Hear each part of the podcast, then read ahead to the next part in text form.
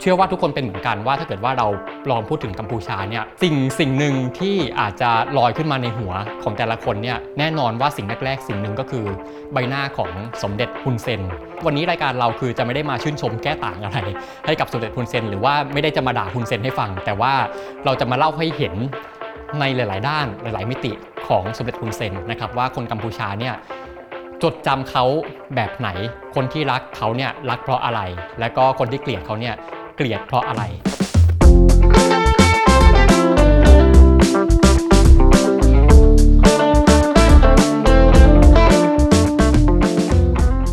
วัสดีครับ กลับมาพบกับอาเซียนบอมีไกด์กับผมเบนวงพันธ์อมรินเทวานะครับสำหรับเดือนนี้ครับสิงหาคม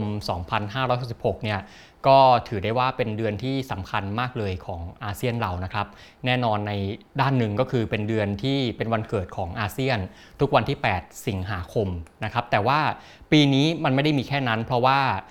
มันเป็นเดือนที่ 2 ประเทศในอาเซียนของเราเนี่ยมีการเปลี่ยนผ่านทางการเมืองเกิดขึ้นพร้อมกันประเทศแรกก็แน่นอนนะครับประเทศไทยของเรานี่เอง ซึ่งในวันที่เราอัดรายการอยู่นี้นะครับคือวันที่ 18 สิงหาคมเนี่ย เราผ่านจากการเลือกตั้งมาแล้วประมาณ 3 เดือนนะครับ ซึ่งการโหวตครั้งต่อไป ก็คือวันที่ 22 สิงหาคม ซึ่งในวันที่รายการออกอากาศเนี่ยก็น่าจะผ่านจากวันนั้นมาแล้วนะครับ แต่ในวันเดียวกันวันที่ 22 สิงหาคมเนี่ยถ้าเกิดว่าไม่มีอะไรเปลี่ยนแปลง มันจะมีอีกประเทศอาเซียนประเทศหนึ่งที่เขาก็จะมีการเปลี่ยนผ่านผู้นำอย่างเป็นทางการเหมือนกันนะครับ แต่ของเขาเนี่ยเขารู้ตัวผู้นำคนใหม่อย่างแน่นอนแล้ว ซึ่งประเทศนั้นก็คือประเทศกัมพูชานะครับ โดยที่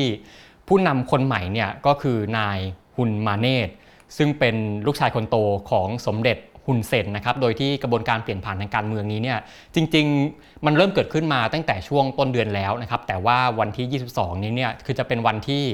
สภา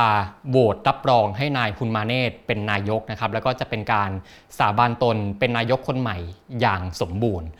จะว่าไปนะครับการเปลี่ยนผ่านผู้นำที่เกิดขึ้นในกัมพูชาเนี่ยจริง ๆ มันก็ ไม่ใช่การเปลี่ยนผู้นำอย่างเดียว แต่สำหรับกัมพูชาเนี่ยจะว่าไปมันคือการเปลี่ยนผ่านยุคสมัยเลยก็ว่าได้นะครับ เพราะว่าเชื่อว่าทุกคนเป็นเหมือนกันว่าถ้าเกิดว่าเราลองพูดถึงกัมพูชาเนี่ยพอพูดถึงคำนี้ขึ้นมาปุ๊บสิ่งสิ่งหนึ่งที่อาจจะลอยขึ้นมาในหัวของแต่ละคนเนี่ยแน่นอนว่าสิ่งแรกๆ สิ่งหนึ่งก็คือใบหน้าของสมเด็จฮุนเซนเชื่อว่าหลายคนคิดเหมือนกันนะครับเพราะว่าฮุนเซนเนี่ยเป็นผู้นำกัมพูชาที่อยู่มายาวนานมาก ถ้านับตั้งแต่ต้นจนถึงตอนนี้ก็ประมาณ 38 ปี ซึ่งถือว่ายาวมากนะคะซึ่งถ้าเกิดว่าเราเทียบกับผู้นำในหลายประเทศทั่วโลกที่กำลังครองอำนาจอยู่นะตอนนี้เนี่ยเเราถือว่าฮุนเซนเป็นผู้นำที่ครองอำนาจยาวนานที่สุดเป็นอันดับ 2 ของโลก เป็นรองแค่สุลต่านฮัสซันันโบเกียของบรูไนนะครับ คือเวลา 38 ปีเนี่ยสำหรับหลายคน ยิ่งถ้าเป็นคนรุ่นใหม่เนี่ยก็เรียกได้ว่าก็คงเป็นเวลาทั้งชีวิต ของหลายคนนะฮะหรือว่าถ้าเกิดว่าเป็นคนที่อาจจะเป็นคนรุ่นเก่าหน่อย ก็เรียกว่าอาจจะเป็นเกือบทั้งชีวิต หรือว่าอาจจะเป็นเกือบประมาณครึ่งชีวิตของคนกัมพูชาหลาย ๆ คนนะฮะคุณเซนเนี่ยปกครองยาวนานมากจนหลายคนเนี่ยผมเชื่อว่าน่าจะแทบจินตนาการกันไม่ออกนะครับว่ากัมพูชาที่ไม่ได้มีสมเด็จทุนเซนแล้วเนี่ยจะมีหน้าตาเป็นยังไงต่อไป พูดถึงฮุนเซนนะครับเขาเป็นผู้นำที่ถือได้ว่ามีสีสันมาก เป็นคนที่มีชีวิต ลดผนจนทยานนะครับชีวิตเนี่ยถือว่าเอาไปทำเป็นหนังเป็นละครได้เรื่องหนึ่งเลย ซึ่งจริง ๆ มันมีแล้วนะครับมีหนังมีละครที่เล่าถึงชีวิตของสมเด็จฮุนเซนเดี๋ยวจะเล่าต่อว่าเป็นเรื่องอะไรยังไงบ้างนะครับแล้วฮุนเซนเนี่ยคือต้องถือว่าเขาเป็นarchitect ของกัมพูชาในยุคสมัยใหม่นะครับคือเป็นคนที่เรียกว่าทำกัมพูชาให้เป็นกัมพูชาอย่างที่เราเห็นกันอยู่ในทุกวันนี้อ่ะทีนี้ถ้าเกิดว่าเราลองไปถามคนกัมพูชาล่ะว่าเขาคิดยังไงกับสมเด็จฮุนเซน ผมก็เคยลองไปคุยกับคนหลายคนนะครับ ซึ่งคำตอบที่ผมได้มาเนี่ยต้องบอกงี้เลยว่ามันหลากหลายมาก คือถ้าเกิดว่าเป็นพวกเรานะครับเป็นคนไทยเนี่ยปกติภาพของฮุนเซนที่เราหลายคนอาจจะคุ้นชิน หรือว่าอาจจะได้เห็นตามหน้าสื่อเนี่ยสำหรับคนไทยอาจจะเป็นภาพที่ค่อนไปทางลบซะเยอะ อย่างเช่นว่าเป็นภาพของเป็นผู้นำเผด็จการนะครับ มีความพูดจาผงผาง หรืออาจจะมีเรื่องของคอร์รัปชันอะไรเข้ามาเกี่ยวข้อง หรือว่ายิ่งช่วงไหนที่มีข้อพิพาทกับไทยเนี่ยบางทีคนไทยก็อาจจะมีการคอมเมนต์สมเด็จทุนเซนอยู่อยู่กันเยอะนะครับ ซึ่งในแง่ลบเนี่ยจริง ๆ คนกัมพูชาเองหลายคนเขาก็จะมีความคิดต่อฮุนเซนประมาณนี้ แต่ว่าก็เป็นปกติของผู้นำในหลายประเทศทั่วโลกที่โอเคคนเกลียดเยอะ แต่ว่าคนรักและเทิดทูนเขา ก็มีเยอะมากนะครับ วันนี้รายการเราคือจะไม่ได้มาชื่นชมแก้ต่างอะไร ให้กับสมเด็จฮุนเซน หรือว่าไม่ได้จะมาด่าฮุนเซนให้ฟัง แต่ว่าเราจะมาเล่าให้เห็นในหลาย ๆ ด้านหลาย ๆ มิติของสมเด็จฮุนเซนนะครับว่าคนกัมพูชาเนี่ยจดจำเขาแบบไหน คนที่รักเขาเนี่ยรักเพราะอะไร แล้วก็คนที่เกลียดเขาเนี่ยเกลียดเพราะอะไร ก่อนที่เราจะไปรู้ว่าคนกัมพูชาคิดยังไงกับสมเด็จฮุนเซนนะครับผมก็ต้องขอเล่าก่อนว่า แล้วฮุนเซนเนี่ย เป็นใครมาจากไหน แล้วมาจับพลัดจับพลูมาเป็นผู้นำประเทศได้ยังไง สมเด็จฮุนเซนเนี่ยเกิดเมื่อวันที่ 5 สิงหาคม ปี 1952 นะฮะหรือว่าเป็นพศ 2495 ซึ่งเขาเกิดที่เมืองกัมปงจามทางตอนกลางของประเทศกัมพูชา ฮุนเซนเนี่ยเริ่มแรกครอบครัวไม่ได้มีพื้นเพไม่ได้มีฐานะอะไรที่ดีมากคือครอบครัวเนี่ยเป็นครอบครัวชาวนานะครับตัวของฮุนเซนเนี่ยเป็นลูกคนที่ 3 จากทั้งหมด 6 คน จริง ๆ แล้วเนี่ยฮุนเซนชื่อเดิมของเขานะครับไม่ได้ชื่อว่าฮุนเซนมาแต่แรก แต่ว่าชื่อเดิมเนี่ยชื่อว่านายฮุนโบนาน ก่อนที่จะเปลี่ยนชื่อมาเป็นฮุนเซนในภายหลังนะครับถึงจุดหนึ่งอะเมื่อเขาเติบโตขึ้นมาปุ๊บประมาณในช่วงปี 1970 หรือประมาณอายุ 17-18 ปีนะครับฮุนเซนก็เข้าสู่จุดเปลี่ยนสำคัญครั้งหนึ่งของชีวิตก็คือการที่เขาตัดสินใจเข้าร่วมกับพรรคคอมมิวนิสต์กัมพูชา พูดชื่อนี้อาจจะไม่ได้คุ้นเคยเท่าไหร่นะครับแต่ถ้าเกิดผมพูดคำว่าเขมรแดงเนี่ยหลายคนน่าจะคุ้นเคยกันมากนะครับ ซึ่งฮุนเซนเข้าร่วมกับเขมรแดงในฐานะทหาร มันก็มีเกร็ดเล็กเกร็ดน้อยที่ผมเล่าให้ฟังนิดหนึ่งนะครับว่าฮุนเซนเนี่ยระหว่างที่เป็นทหารในเขมรแดงเนี่ยเขาก็เคยไปสู้รบหลายครั้งนะครับแล้วมีอยู่ครั้งหนึ่งที่ทำให้เขาเนี่ยพลาดท่าต้องสูญเสียดวงตาซ้ายไปหนึ่งข้างนะครับ เพราะฉะนั้นเนี่ย ฮุนเซนตั้งแต่วันนั้นจนถึงทุกวันนี้เขาตาบอดข้างหนึ่งนะครับ ทุกวันนี้เนี่ยการทำงานของเขาการใช้ชีวิตของเขาเป็นมาด้วยตาข้างเดียว จนถึงปัจจุบันนี้เราย้อนกลับมาที่เขมรแดงนะครับ ถึงจุดหนึ่งเนี่ยเราก็รู้กันดีเนาะว่าเขมรแดงก็สามารถปกครองแผ่นดินกัมพูชาได้ทั้งหมดในปี 1975 แต่ว่าเราก็รู้กันเหมือนกันว่ามันก็เป็นการปกครองที่มันเต็มไปด้วยความโหดร้ายทารุณนะครับ ช่วงนั้นเนี่ยมีคนเสียชีวิตร่วม หลายล้านคน ตรงนี้ก็เลยเป็นประเด็นที่ทำให้คนเริ่มจะถกเถียงในตัวของสมเด็จฮุนเซนนะครับเพราะว่าในเมื่อสมเด็จฮุนเซนเนี่ยเข้าร่วมกับเขมรแดง คนก็จะเริ่มตั้งคำถามแล้วว่าอ้าวอย่างนี้ฮุนเซนเนี่ยมีส่วนร่วมในการก่อความรุนแรงต่อประชาชนหรือว่าสังหารหมู่ ต่อประชาชนเนี่ยเขามีส่วนร่วมยังไง มีส่วนร่วมมากขนาดไหน และเขาต้องรับผิดชอบกับ สิ่งที่เขามีส่วนร่วมมานี้หรือเปล่านะครับ แต่ว่าเวลาตอนนั้นเนี่ยมันก็ผ่านมาเนิ่นนานมากแล้ว จนถึงวันนี้มันก็เลยไม่ได้มีหลักฐานที่มันปรากฏชัดเจนว่าฮุนเซนเนี่ยได้ทำอะไรไปบ้างในช่วงนั้นนะครับ มันก็เลยเป็นที่มาว่ามันยังเป็นข้อถกเถียงที่หาข้อสรุปไม่ได้ว่าตกลงแล้วเนี่ยสมเด็จฮุนเซนได้ทำผิดอะไรไว้หรือเปล่าในช่วงเวลานั้น ซึ่งคนที่รู้ดีเนี่ยก็จะมีแค่ตัวของฮุนเซนเอง หรือว่าอาจจะเป็นคนรอบตัวเขาเองบางคนที่อาจจะยังมีชีวิตอยู่นะครับ ซึ่ง ฮุนเซนเนี่ยเขาก็เคยออกมาพูดในเรื่องนี้ แต่ว่าฮุนเซนเขาก็ออกมาปฏิเสธโดยตลอดว่า ตัวเขาเนี่ยโอเคเขาเคยเป็นทหารในยุคเขมรแดงก็จริงอยู่ แต่ว่าตัวเขาอะครับเขาบอกว่าเขาไม่ได้มีส่วนเกี่ยวข้องอะไร กับการทำอาชญากรรมต่อคนเขมรเลยนะครับเขาอ้างว่าเขาอ้างอย่างนี้ครับว่า เวลาที่เขาได้รับคำสั่ง ให้ให้ตัวเขาหรือว่าให้กองกำลังที่เขาดูแลอยู่เนี่ยไปทำอะไรที่มันไม่ดีต่างๆเนี่ย ตัวเขาจะพยายามเลี่ยงครับเขาเขาอ้างอย่างนี้นะฮะเขาจะพยายามเลี่ยงเขาจะพยายามหาข้ออ้างหลายอย่างอย่างเช่นว่าเอ้ยทำไม่ได้หรอกในตอนนี้กำลังพลกำลังเจอไข้ป่าระบาดนะครับหรือว่าตัวเขาเองกำลังป่วยอยู่ หรือว่าตอนนี้กำลังพลกำลังไม่พอไม่สามารถไปทำตามคำสั่งได้ฮุนเซนเขาจะอ้างอย่างนี้ ซึ่งโกหกหรือไม่โกหกเราไม่รู้นะครับมีแค่ตัวของคุณเซนเองที่รู้ แล้วก็จะมีทั้งคนที่เชื่อ และก็คนที่ไม่เชื่อ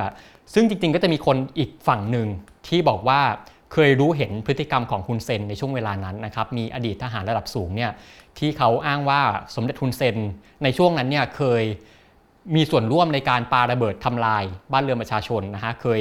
บุกโรงพยาบาลไปฆ่าปาดคอคน แล้วก็เคยมีส่วนร่วมในการไปสังหารหมู่ คนกลุ่มน้อยมุสลิมจาม แล้วก็คนเวียดนามที่อยู่ในกัมพูชาในช่วงเวลานั้น แต่ก็อย่างที่บอกว่า เราไม่มีใครรู้ว่าเรื่องจริงเป็นยังไง ก็เลยเป็นข้อถกเถียงที่ยังคาราคาซังกันอยู่ว่าตกลงแล้วเนี่ยฮุนเซนมีส่วนร่วมกับเขมรแดงมากขนาดไหนนะครับกลับมาที่เขมรแดงเขมรแดงเนี่ยอยู่มาได้ประมาณ 3-4 ปี ต่อมาก็สักพักหนึ่งก็เริ่มเกิดการแตกคอกันภายในกลุ่มนะครับซึ่งตัวของฮุนเซนเองเนี่ยก็เป็นส่วนหนึ่งที่แตกคอออกมา เขาก็ตัดสินใจแปรพักออกจากเขมรแดง และก็หลบหนีข้ามพรมแดนไปที่ประเทศเวียดนาม ฮุนเซนก็จะอ้างว่าเขาบอกว่าเขาหนีไปเนี่ยเพราะว่าเขารับไม่ได้นะครับเขาไม่เห็นด้วยกับการที่เขมรแดงทำร้ายประชาชน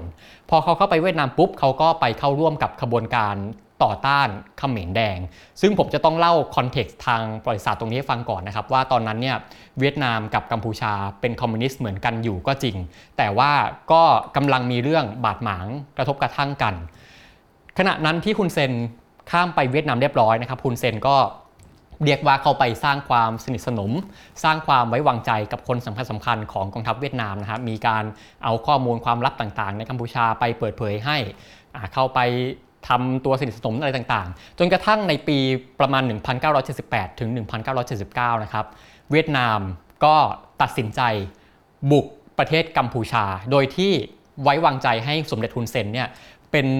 แนวหน้าสำคัญในการบุก เพื่อไปค่นล้มรัฐบาลเขมรแดงนะครับ ในที่สุดก็สามารถค่นล้มได้สำเร็จแล้วหลังจากค่นล้มได้แล้วเนี่ยเวียดนามก็ยึดครองกัมพูชาอยู่ระยะหนึ่งจากนั้นก็มีการตั้งรัฐบาลหุ่นเชิดขึ้นมา โดยที่ในช่วงแรกนะครับฮุนเซนก็ได้รับแต่งตั้งให้เป็นรัฐมนตรีว่าการกระทรวงการต่างประเทศ จนกระทั่งในปี 1985 นะครับผ่านมาสักประมาณ 5-6 ปี ตอนนั้นฮุนเซนมีอายุเพียง 33 ปีเท่านั้น เขาก็ได้ขึ้นสู่ตำแหน่งนายกรัฐมนตรี ภายใต้การปกครองของเวียดนาม ไอ้ตรงจุดนี้ครับมันก็จะเป็นอีกจุดหนึ่งที่ทำให้เกิดข้อถกเถียงในตัวของฮุนเซนขึ้นมา คือส่วนหนึ่งฝั่งหนึ่งก็จะบอกว่าฮุนเซนเนี่ยก็คือหุ่นเชิดของเวียดนาม เป็นคนที่ขายชาติให้กับประเทศเวียดนาม ก็ต้องเล่าคอนเท็กซ์ให้ฟังตรงนี้ว่าจริงๆ โดยพื้นฐานเนี่ยคนกัมพูชาเขาจะมีความอาจจะมีความไม่ไว้วางใจเวียดนามอยู่ลึกๆ อยู่แต่เดิม เพราะว่า คือด้วยความที่เป็นประเทศที่มีพรมแดนติดกันนะครับ ก็มันจะมีเรื่องของความบาดหมางทางประวัติศาสตร์ มีเรื่องของชนกลุ่มน้อย มีเรื่องของข้อพิพาททางดินแดนที่ทำให้บางทีลึกๆแล้วคนอาจจะยังมีเซนส์ของความไม่วางใจกันอยู่สำหรับหลายคน คืออาจจะไม่ทุกคนแต่ว่าก็ยังมีเซนส์นี้อยู่สำหรับหลายคนนะครับ ซึ่งตรงนี้มันกลายเป็นจุดอ่อนที่ทำให้ฮุนเซนเนี่ยถูกโจมตีอยู่เรื่อยๆ โดยเฉพาะการถูกฝ่ายค้าน ใช้เป็นประเด็นมาโจมตีนะครับฝ่ายค้านก็จะมีการกล่าวหาฮุนเซนว่า คือต่อต่อให้ว่าทุกวันนี้เวียดนามจะไม่ได้ปกครองกัมพูชาอยู่แล้วเนี่ยแต่ว่าฮุนเซนก็ยังไม่ได้หลุดพ้นข้อข้อกล่าวหานี้นะครับทุกวันนี้ฮุนเซนก็ยังโดนกล่าวหาว่าบางทีดูจะโอนอ่อนต่อเรื่องของข้อพิพาทดินแดนนะครับจนทำให้กัมพูชาเนี่ยต้องเสียดินแดนเวียดนามไปในบางส่วน ในช่วงที่รัฐบาลของเชิดเวียดนามปกครองอยู่ หรือว่าอย่างในยุคสมัยในช่วงสมัยปัจจุบันเนี่ยที่ว่า เวียดนามเริ่มเข้ามาลงทุน เริ่มเข้ามาในประเทศกัมพูชาเนี่ยก็จะมีคนโจมตีฮุนเซนว่า ดูจะเปิดกว้างให้กับเวียดนามเสียเหลือเกินนะครับเปิดให้เข้ามาทำงาน เปิดให้เข้ามาซื้อที่ดิน หรือว่ามีประเด็นเรื่องของอมีแนวคิดที่ว่าจะมีการให้สัญชาติอะไรต่างๆ ก็ทำให้ฮุนเซนถูกโจมตีในเรื่องนี้แต่ว่าเรื่องต่างๆ เหล่านี้เนี่ยคืออาจจะต้องไปเล่ารายละเอียดต่อไปนะเพราะว่าเป็นเรื่องที่มีความซับซ้อนก็อาจจะมีจริงบ้างไม่จริงบ้าง ก็จะมีเรื่องของข้อโต้แย้ง จากฝั่งต่างๆ มีการโต้แย้งกันไปมา อีกประเด็นหนึ่งก็จะมีคนมองว่านี่ย้อนกลับไปในในในยุคยุคนั้นนะครับในในยุคที่ว่าฮุนเซนพาเวียดนามไปบุกโค่นล้มเขมรแดงเนี่ยคนส่วนหนึ่งก็จะมองว่าฮุนเซนเป็นไส้ศึกที่พาเวียดนามเข้ามาบุกยึดประเทศจนประเทศต้องเสียเอกราชให้กับเวียดนามในช่วงเวลานั้นนะครับนี่ก็คือข้อกล่าวหาหนึ่งที่เขากล่าวหาต่อฮุนเซนแต่ว่าความเห็นตรงนี้ก็จะมีสองฝั่ง อีกฝั่งก็จะมองว่า คือจริง ๆ แล้วเนี่ยเผลอๆจะต้องขอบคุณเวียดนามด้วยซ้ำที่เข้ามาหยุดยั้งการสังหารหมู่ของเขมรแดง เข้ามาหยุดยั้งระบอบที่โหดร้ายทารุณของเขมรแดง แล้วก็นอกจากจะขอบคุณเวียดนามเนี่ยก็ต้องขอบคุณสมเด็จฮุนเซนที่เขายกว่าเป็นวีรบุรุษของชาติที่มาช่วยปลดแอกกัมพูชาออกจากระบอบที่โหดร้ายของเขมรแดงในช่วงเวลานั้นนะครับ ซึ่งข้อถกเถียงนี้มันปรากฏชัดเจนในเรื่องของ วันสำคัญของชาติวันหนึ่งนะครับก็คือวันที่ 7 มกราคมของทุกปีเนี่ยปกติแล้วจะเป็นวันลำลึกนะครับ เพราะว่าในวันที่ 7 มกราคมปี 1979 เนี่ยคือวันที่เขมรแดงถูกโค่นล้มโดยเวียดนามนะฮะซึ่งรัฐบาลกัมพูชาเนี่ยวันนั้นเขาจะยกให้เป็นวันแห่งชัยชนะ หรือว่าเป็นวันแห่งอิสรภาพ แต่ว่าอีกฝั่งหนึ่งก็จะมีดีเบตกันอีกฝั่งนึงก็บอกว่าจริงๆ ไม่ควรจะถูกยกเป็นวันแห่งชัยชนะ แต่ว่ามันควรจะเป็นวันที่ เป็นวันลำลึกว่าเราเคยถูกเวียดนามมาบุกยึดครอง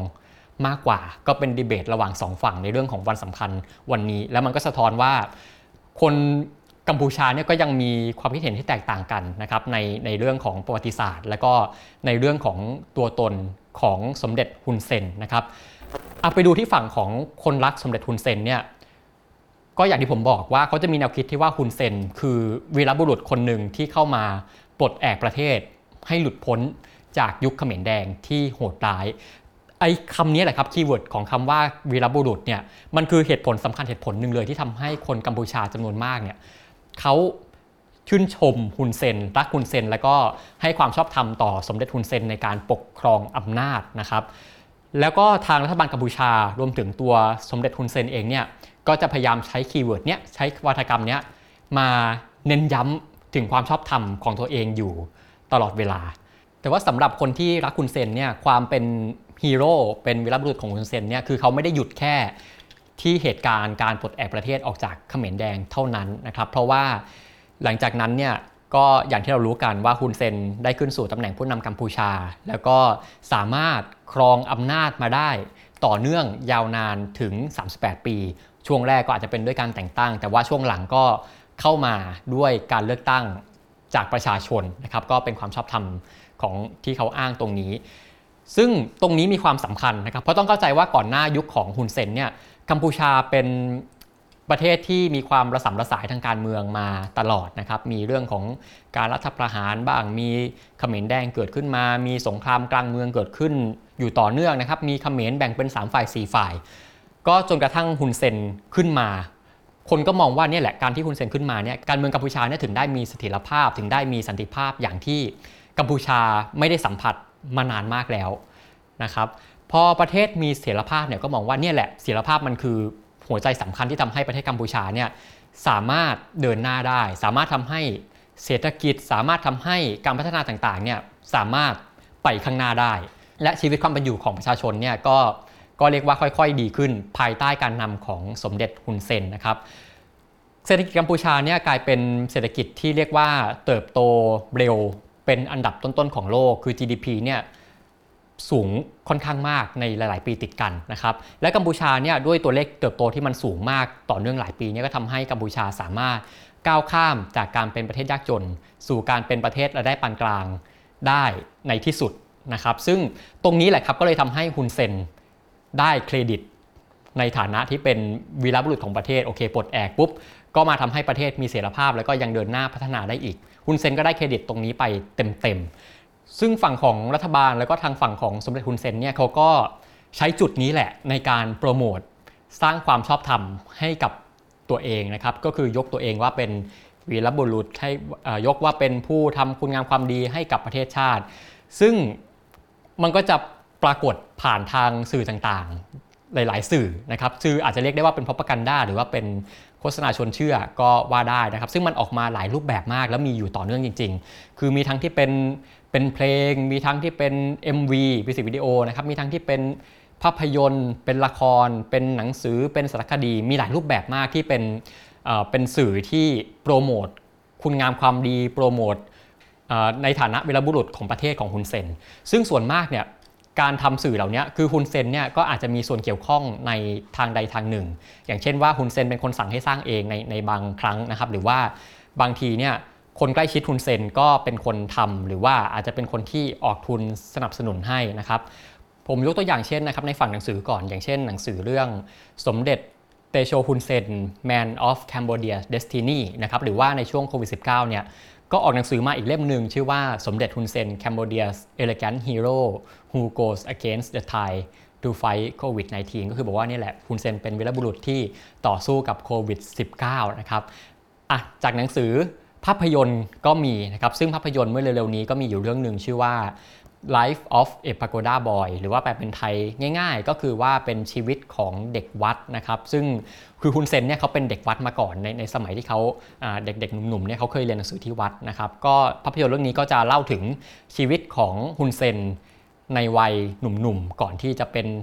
ทหารเขมรแดง แล้วก็ก่อนที่จะเข้าสู่การเมือง แล้วก็ล่าสุดครับก็ยังมีซีรีส์ทางโทรทัศน์ ซึ่งตอนนี้กำลังออกอากาศอยู่เลยนะครับโดยที่ชื่อภาษาอังกฤษก็คือ The Sun Under the Full Moon นะครับแปลเป็นไทยก็น่าจะประมาณเป็นบุตรชายใต้ พระจันทร์เต็มดวงนะครับนี่แปลตรงตัว ซึ่งเป็นซีรีส์ฟอร์มยักษ์มาก ๆ นะครับ มีความยาวถึง 80 ตอน ออกอากาศทางช่องบายอนทีวี ซึ่งเป็นช่องที่ลูกสาวของสมเด็จฮุนเซนก็คือนางฮุนมานาเนี่ยเป็นคนดูแลนะครับ แล้วก็ซีรีส์เรื่องนี้ก็เรียกว่าฮุนเซนเนี่ยก็เป็นคนที่สนับสนุนอยู่เบื้องเบื้องหลังในการสร้าง ซึ่งถ้าเกิดว่าใครอยากดูนะครับก็สามารถดูได้ทาง YouTube Official ของสมเด็จฮุนเซนเอง แต่ว่าเหมือนจะยังไม่มีซับอังกฤษนะครับอาจจะต้องลองดูภาพกันไปก่อน ซึ่งหนังละครพวกนี้คือจริงๆผมก็ลองดูในในบางฉากนะครับคือจะสังเกตอยู่อย่างหนึ่งว่า มันมักจะสอดแทรกเรื่องราวอภินิหารอะไรบางอย่าง ของตัวฮุนเซนที่ว่ามันเหนือธรรมชาติ อย่างเช่นในซีรีส์เรื่องอเรื่อง Sun The Sun Under the Full Moon เนี่ยครับตอนที่ฮุนเซนมันจะคลอดเนี่ยมันก็จะมีดวงดาวตกพุ่งเข้ามาในบ้านก่อนฮุนเซนจะคลอดอะไรประมาณนี้หรือว่าบางทีตอนที่ฮุนเซนคลอดมาแล้วก็จะมีแสงวิบวับรอบตัวตอนที่เกิดมาคือไอ้อะไรแบบนี้มันน่าจะเป็นธรรมชาติของผู้นำในประเทศอาเซียนที่เขาอาจจะต้องมีการอวดอ้างอภินิหารนะครับพยายามทำให้ดูเป็นเป็นผู้วิเศษหรือว่า เอ่อเป็นอาจจะเป็นใครสักคนที่ที่กลับชาติมาเกิด อย่างเช่นคล้ายๆ ผู้นำฐานพม่าที่เขาอาจจะชอบผูกยึดโยงตัวเองอยู่กับ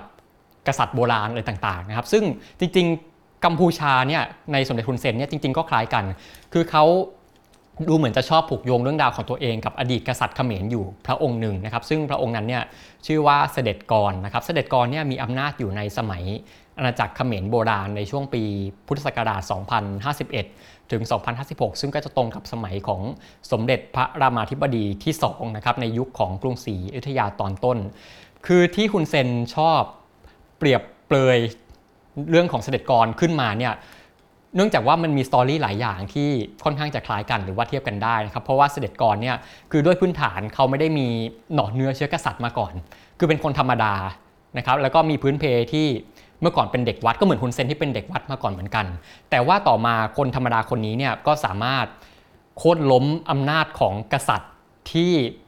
เป็นกษัตริย์ที่ว่าไม่ได้ปกครองแผ่นดินโดยชอบธรรมลงได้นะครับแล้วก็ เสด็จกรเนี่ยก็สามารถตั้งตัวขึ้นเป็นกษัตริย์ที่สามารถปกครองแผ่นดินอย่างชอบธรรม แล้วก็มีความชาญฉลาด ประชาชนอยู่ร่มเย็นเป็นสุขนะครับซึ่งมันก็จะคล้ายกับฮุนเซนฮุนเซนก็เลยยกเสด็จกรเนี่ยขึ้นมาพูดบ่อยๆนะครับซึ่งมันคล้ายตรงไหนมันคล้ายตรงที่ว่า คือฮุนเซนก็เป็นคนธรรมดาที่ขึ้นมาเป็นผู้นำประเทศเหมือนกันนะครับมันก็อีกส่วนหนึ่งเนี่ยมันก็จะเป็นความชอบธรรมตรงนี้ที่ว่า ถึงจุดหนึ่งที่ฮุนเซนเคยมีการยึดอำนาจรัฐประหารจากเจ้าชายนรดมรณฤทธิ์ที่ในช่วงหนึ่ง เคยเป็นนายกคู่กันนะครับซึ่งฮุนเซนก็ยึดอำนาจจนกระทั่งฮุนเซนเนี่ยสุดท้ายก็เป็นนายกแต่เพียงผู้เดียวเขาก็เลยยกเรื่องของเสด็จกรขึ้นมา เพื่อที่ว่าจะสร้างความชอบธรรมว่าเนี่ยเสด็จกรก็เป็นเป็นคนธรรมดาที่ยึดอำนาจจากกษัตริย์มา อันนี้ก็จะเป็นเรื่องที่ว่าเออมันก็คู่ขนานกันระหว่างชีวิตของคนสองคนนะครับก็ถึงขั้นมีคนวิเคราะห์ว่าจริง ๆ แล้วเนี่ย ฮุนเซนเขาน่าจะเชื่อด้วยว่าตัวเองก็คือเสด็จกรนี่แหละที่กลับชาติมาเกิดนะครับ โดยที่คือฮุนเซนเองเขาจะพูดถึงเสด็จกรอยู่บ่อยๆ ครั้งในการปราศัยต่างๆ รวมถึงฮุนเซนเองเนี่ยเขาก็จะให้เงินทุนกับนักประวัติศาสตร์ในการศึกษาเรื่องราวของเสด็จกรไปตามหาสถานที่ที่เสด็จกรเกิดไปตามหาสถานที่ที่เสด็จกรเริ่มต้นการปฏิวัตินะครับ แล้วก็พอคนพบว่าอะตรงนี้เป็นจุดที่เสด็จกรเริ่มการปฏิวัติเนี่ยก็มีการ ตั้งพื้นที่ตรงนี้ขึ้นมาเป็นจังหวัดจังหวัดใหม่ ชื่อว่าจังหวัดตะบุงขมุมเพิ่งเพิ่งจะก่อตั้งเมื่อปี 2013 นะครับอันนี้ก็ส่วนหนึ่งแล้วก็ยังมีการสร้างภาพยนตร์อีกเหมือนกันนะครับคุณเซนนี่ชอบสร้างหนังสร้างละครมาก ก็มีการสร้างภาพยนตร์ถึงเรื่องราวของเสด็จกรนะครับแล้วก็นอกจากสร้างภาภาพยนตร์ไม่พอเนี่ยก็ยังมีการสร้างอนุสาวรีย์ของเสด็จกรให้คนไปสักการะบูชา ซึ่งถ้าเกิดว่าสังเกตที่ใบหน้าของเสด็จกรดีๆเนี่ยก็จะมีหลายคนที่สังเกตว่าใบหน้าจะค่อนข้างคล้ายคลึง กับสมเด็จฮุนเซนนะครับคือคือแน่นอนเราไม่รู้แหละว่าเสด็จกรตอนนั้นหน้าตาเป็นยังไง แต่ว่าอนุสาวรีย์พอปั้นมาเนี่ยคนก็สังเกตว่าเอ๊ะทำไมใบหน้าคล้ายฮุนเซนเหลือเกินนะครับอันเหล่านี้ก็คือความพยายามของสมเด็จฮุนเซนในการสร้างความชอบธรรม สร้างความนิยมของตัวเองผ่านทางโฆษณาชวนเชื่อ ซึ่งโอเคมันก็อาจจะได้ผลสำหรับใครหลายคน แต่ว่าหลายคนก็อาจจะไม่ได้เชื่อนะครับ ซึ่งโอเคคนที่รักคุณเซนก็อาจจะไม่ได้ว่า ไม่ได้ว่าเกี่ยวข้องอะไรกับโฆษณาชวนเชื่อพวกนี้ แต่ว่าก็อย่างที่ผมบอกนะครับว่า คนรักคุณเซนเยอะ แต่ว่าคนที่เกลียดฮุนเซนเนี่ยก็มีเยอะมากอย่างถ้าเพื่อนผมหลาย ๆ คนที่ว่าส่วนใหญ่เป็นคนรุ่นใหม่ๆเนี่ยที่ผมเคยพูดคุยนะครับก็เป็นคนรุ่นใหม่อาจจะไม่ค่อยชอบเท่าไหร่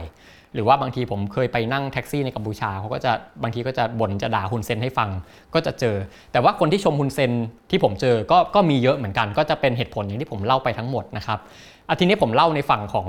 อคนที่ชมฮุนเซนไปเยอะแล้ว ผมจะมาเล่าอีกฝั่งหนึ่งบ้างว่า แล้วคนที่ไม่ชอบฮุนเซนเนี่ยเขาไม่ชอบเพราะอะไรอะอย่างเรื่องแรกเลยก็แน่นอนก็คือเรื่องของความเป็นผู้นำเผด็จการนะครับคือโอเคว่าส่วนหนึ่งเนี่ยที่ฮุนเซนอยู่ได้นาน คือมีคนรักเยอะก็จริงอยู่ แต่ว่าอีกส่วนหนึ่งมันก็เป็นเพราะคนมองว่าอะที่คุณอยู่ได้นานเนี่ยมันก็เพราะว่าคุณทำทุกวิถีทางเพื่อที่ว่าคุณจะ รักษาอำนาจ ซึ่งหลายครั้งเนี่ยคนก็จะมองว่าเป็นวิธีที่มันสกปรก อย่างเช่น การจัดการเลือกตั้งที่มันดูออกว่ามันทุจริต หรือว่ามีเรื่องของการจัดการคู่แข่งทางการเมือง หลายวิถีทางทั้งด้วยการใช้กฎหมายเล่นงานนะครับมีเรื่องของแรงกว่านั้นก็คือเรื่องของการลอบสังหาร ที่หลายครั้งเขาเชื่อได้ว่าฮุนเซนเนี่ยเป็นคนสั่งการอยู่เบื้องหลังนะครับแล้วก็นอกจากนี้ก็ยังมีเรื่องที่ว่าฮุนเซนเนี่ยเป็นคนที่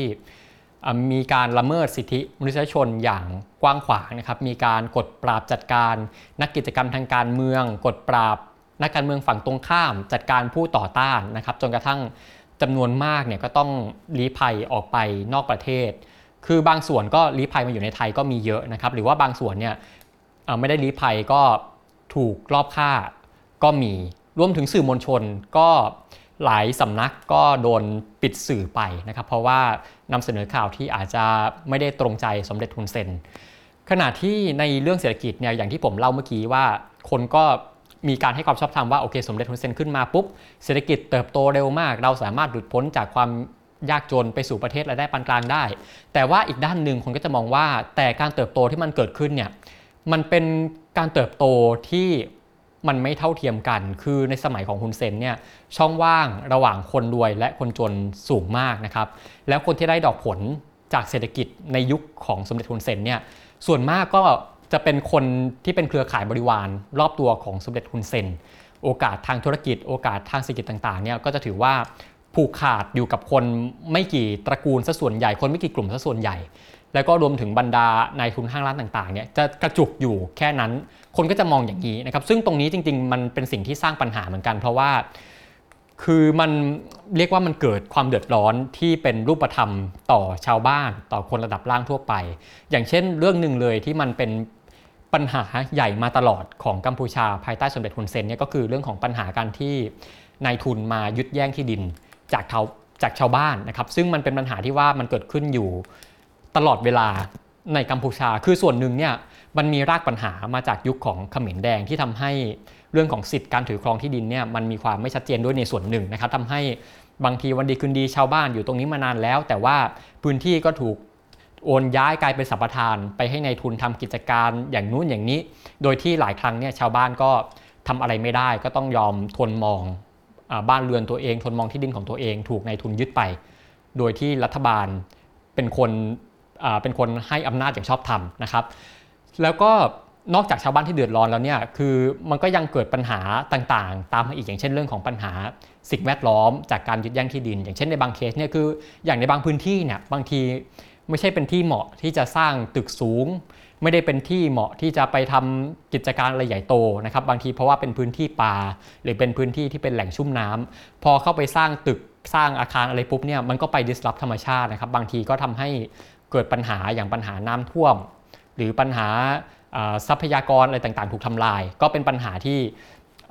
ที่ที่คนเรียกร้องตรงนี้มาตลอดนะครับ รวมถึงเกิดปัญหาเรื่องของการตัดไม้ทำลายป่าด้วย ก็เป็นเรื่องใหญ่มากของกัมพูชานะครับทำให้กัมพูชาเนี่ยทุกวันนี้ก็คือเป็นประเทศที่สูญเสียป่าไม้เป็นอันดับต้นๆของโลกนะครับ แล้วก็นอกจากเรื่องของกลุ่มคนกลุ่มทุนในประเทศแล้วเนี่ย หลังๆก็จะเริ่มมีการเข้ามาของทุนต่างประเทศ ซึ่งคนก็จะมองว่าเนี่ยฮุนเซนเปิดกว้างให้ไหลเข้ามา จนกระทั่งเข้ามาสร้างปัญหาในประเทศ อย่างที่พูดถึงกันมากในทุกวันนี้ก็คือทุนของฝั่งประเทศจีน ซึ่งทะลักเข้ามานะครับก็สร้างความไม่พอใจให้กับคนกัมพูชาไม่น้อย เพราะว่าบางทีในบางพื้นที่เนี่ยคือมันทำให้เกิดปัญหาสังคมตามมา อย่างเช่น เรื่องของปัญหาอาชญากรรม หรือว่าที่เราเคยได้ยินกันบ่อยๆ ก็คือเกิดปัญหาแก๊งคอร์เซนเตอร์นะครับอันนี้ก็เป็นจุดหนึ่งที่ทำให้ คนกัมพูชาเนี่ยเขาไม่พอใจสมเด็จฮุนเซนในตรงนี้นะครับเหล่านี้ที่ผมเล่ามาทั้งหมดเนี่ยคือ มรดกที่ระบอบฮุนเซนทิ้งไว้ให้กับกัมพูชา มีทั้งที่คนชื่นชม มีทั้งที่คนไม่ชื่นชมนะครับเราก็พยายามเล่าให้เห็นกันทั้งสองด้านนะครับ แต่ว่าวันนี้กัมพูชาเนี่ยก็จะไม่ได้มีนายกที่ชื่อว่าสมเด็จฮุนเซนอีกต่อไปนะครับ ซึ่ง ตอนนี้ก็อย่างที่ผมบอกนะครับว่าได้ส่งต่อไปที่รุ่นลูกอย่างนายฮุนมาเนตเรียบร้อยแล้วนะครับ แต่ว่าแน่นอนว่ากัมพูชาที่ก่อสร้างมาด้วยฝีมือของฮุนเซนที่เราเห็นอย่างทุกวันนี้เนี่ยระบอบที่เป็นอยู่นะครับมรดกที่ตกทิ้งไว้อยู่เนี่ยก็น่าจะยังสืบเนื่องต่อไปอีกนานนะครับ และต่อให้ฮุนเซนจะลงจากตำแหน่งแล้วก็จริงอยู่ แต่ว่านับจากนี้นะครับก็เชื่อกันว่าฮุนเซนเนี่ยบทบาทน่าจะ ไม่ได้หายไปไหนนะครับจะยังมีอำนาจมีบทบาทต่อทิศทางของกัมพูชานับจากนี้อยู่นะครับโดยที่ในปีหน้าเนี่ยสมเด็จฮุนเซนเขาก็ประกาศว่าเขาจะรั้งตำแหน่งประธานวุฒิสภาโอเค ถึงตัวไม่เป็นผู้นำประเทศแล้ว ก็จะไปเป็นตำแหน่งอื่นๆนะครับเพราะฉะนั้นเนี่ยอิทธิพลของคุณเซนก็จะยังอยู่ต่อมานะครับแล้วก็เชื่อว่าอนนอนาคตเนี่ยก็รุ่นลูกรุ่นหลานก็อาจจะสืบทอดมรดกตรงนี้มาต่อไปนะครับเราก็ต้องจับตาดูกันว่า กัมพูชานับจากนี้จะเดินไปทิศทางไหน และสำหรับวันนี้อาเซียนบอมีไกด์ก็ต้องขอลาไปก่อนนะครับ แล้วมาคุยกันใหม่ในตอนหน้านะครับ สวัสดีครับ